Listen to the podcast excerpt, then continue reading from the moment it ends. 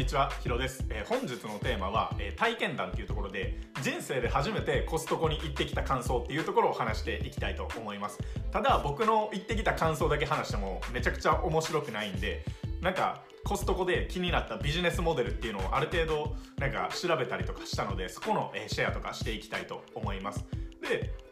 まあ、えーなぜコストコはこんな施策を売っているのかなとかなんか歩いている中で気になったことがあったのでそこでなんか経営戦略とか、えー話していくんですけどもまあ、えー一応体験談っていうところで、えーコストコで気になったところっていうのが3つありました、え1つ目がそもそもなぜコストコは会員制になっているのかっていうところが1つ目ですね。で2つ目がなんかコストコってなんかめちゃくちゃ中が広くてなんかめちゃくちゃ大きい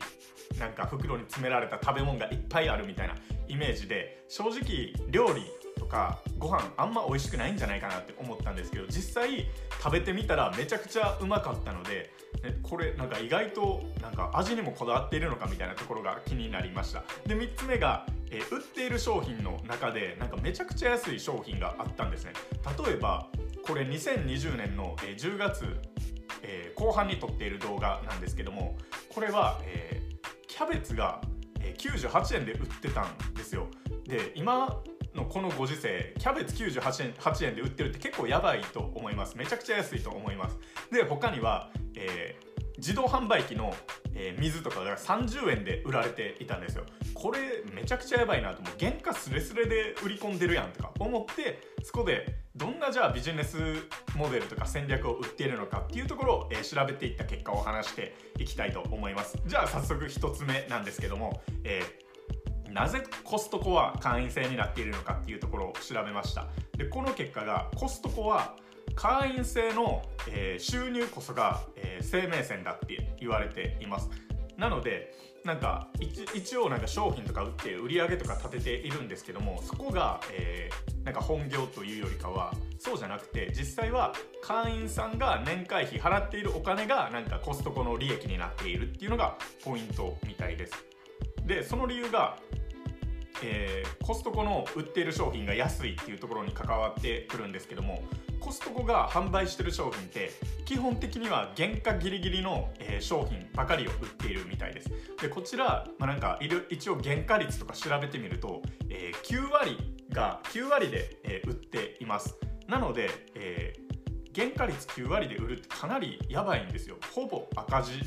になるはずです。利益1割ぐらいなのでその利益から、えー例えばコストコの、えー土地代とか固定資産とか、えー人件費とか払ったりするので、えこれだけじゃ生計立てれないよなっていうところなんですよ。っていうところで、え年会年間の会員制の、え収入っていうのが、えコストコの生命線になっているっていうところになりますね。でもまああれですねなんか原価ギリギリで売ってくれるっていうところを考えるとコストコってかなり顧客視点な、えー経営モデルというかなんかすごいなって思いました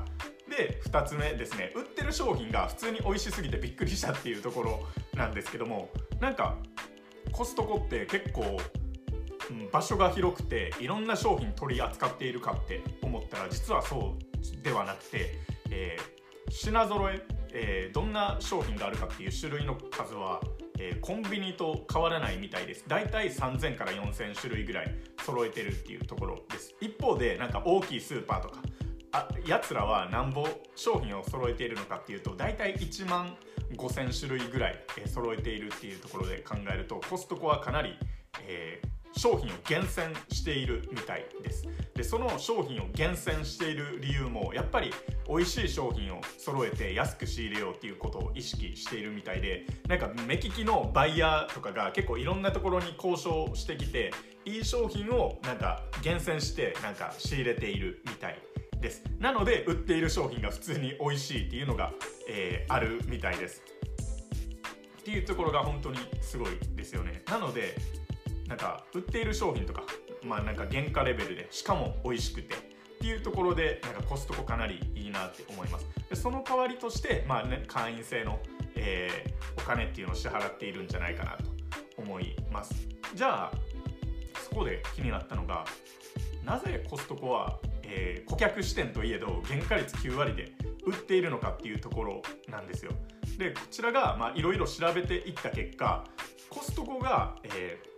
ー、出してる商品とかですね例えばいろんな大きい袋に詰め込んだおやおやつとかお菓子とかああいうのなんでそんなギリギリで売ってるのっていうところでなんかやつらが、えー、利益を生み出しているわけじゃないんですよ。じゃあ彼らはどんな存在意義があるのかっていうとなんか確かに食べるものとしてはそうなんですけどもう一つ集客目線なんか PR 商品として、えー、出しているっていうことが、えー、書かれていたりしてました。コストコって例えばテレビの CM とかやっていないんじゃないかなって思うんですけどやってたらちょっと申し訳ないんですけど多分そういうなんか広告とか CM とかそんな売っていないと思うんですよ。じゃあどうやってお客さん集めてるのって言われたらこれが、えー、口コミみたいですね。なんかコストコに行けばなんか大きい商品をなんか美味しくしかも安く買えるみたいな。めちゃくちゃコストコインみたいな口コミがブワーって広がっていって、えー、それで、えー、お客さんをなんか集客しているっていうみたいです。なのでコストコの集客源としては、えー、商品そのものが集客源になっているみたいです。ここは、えー、面白いなって思いました。なので商品は客をしっかり寄せつつ、えー、お客さんを満足させるっていう重要な、え役割を果たしているみたいです。で結局は、え会員制の支払いで、えしっかり利益を上げていくっていうところが、え彼らの戦略みたいです。まあ、とりあえずなんか魅力的な商品を構えておけばなんか会員継続率もアップするみたいなんですよ。なんかコストコ1回行ってきてなんか安く大量に仕入れてしかもうまいっていうのが、えー、分かればじゃあ今後もコストコで何か買おうってなるはずなんですね。そういったところで、えー、会員制っていうのが継続率結構上がっていくみたいです。もうなんか調べれば調べるほどなんかコストコは、えー、すごいなって思ったんですけども、まあ、こういったところがコストコの、まあ、経営戦略みたいです。っていうところでまとめていくとまず1つ目ですね。なぜかコストコは会員制なのかっていうところは、えー彼らは、えー、会員制のところでしっかり収益を上げているっていうところになります。で2つ目ですね。売っている商品が普通に美味しい理由とかっていうのは、えー、それが会員制会員制に対しての、えー、継続率につながったりとか、えー、集客力とかに、えー、つながってくるみたいです。で原価ギリギリで出しているっていうところも、え顧客視点であったりとか、え会員制でしっかり稼いでるから、まあ、そこは、えー、還元しようっていう、まあ、顧客視点ですね。そういったところになります。っていうところで、まあ、今回は終わっていくんですけども、まあ、コストコは、えー、実際行ってみてめちゃくちゃ面白かったです。良かったです。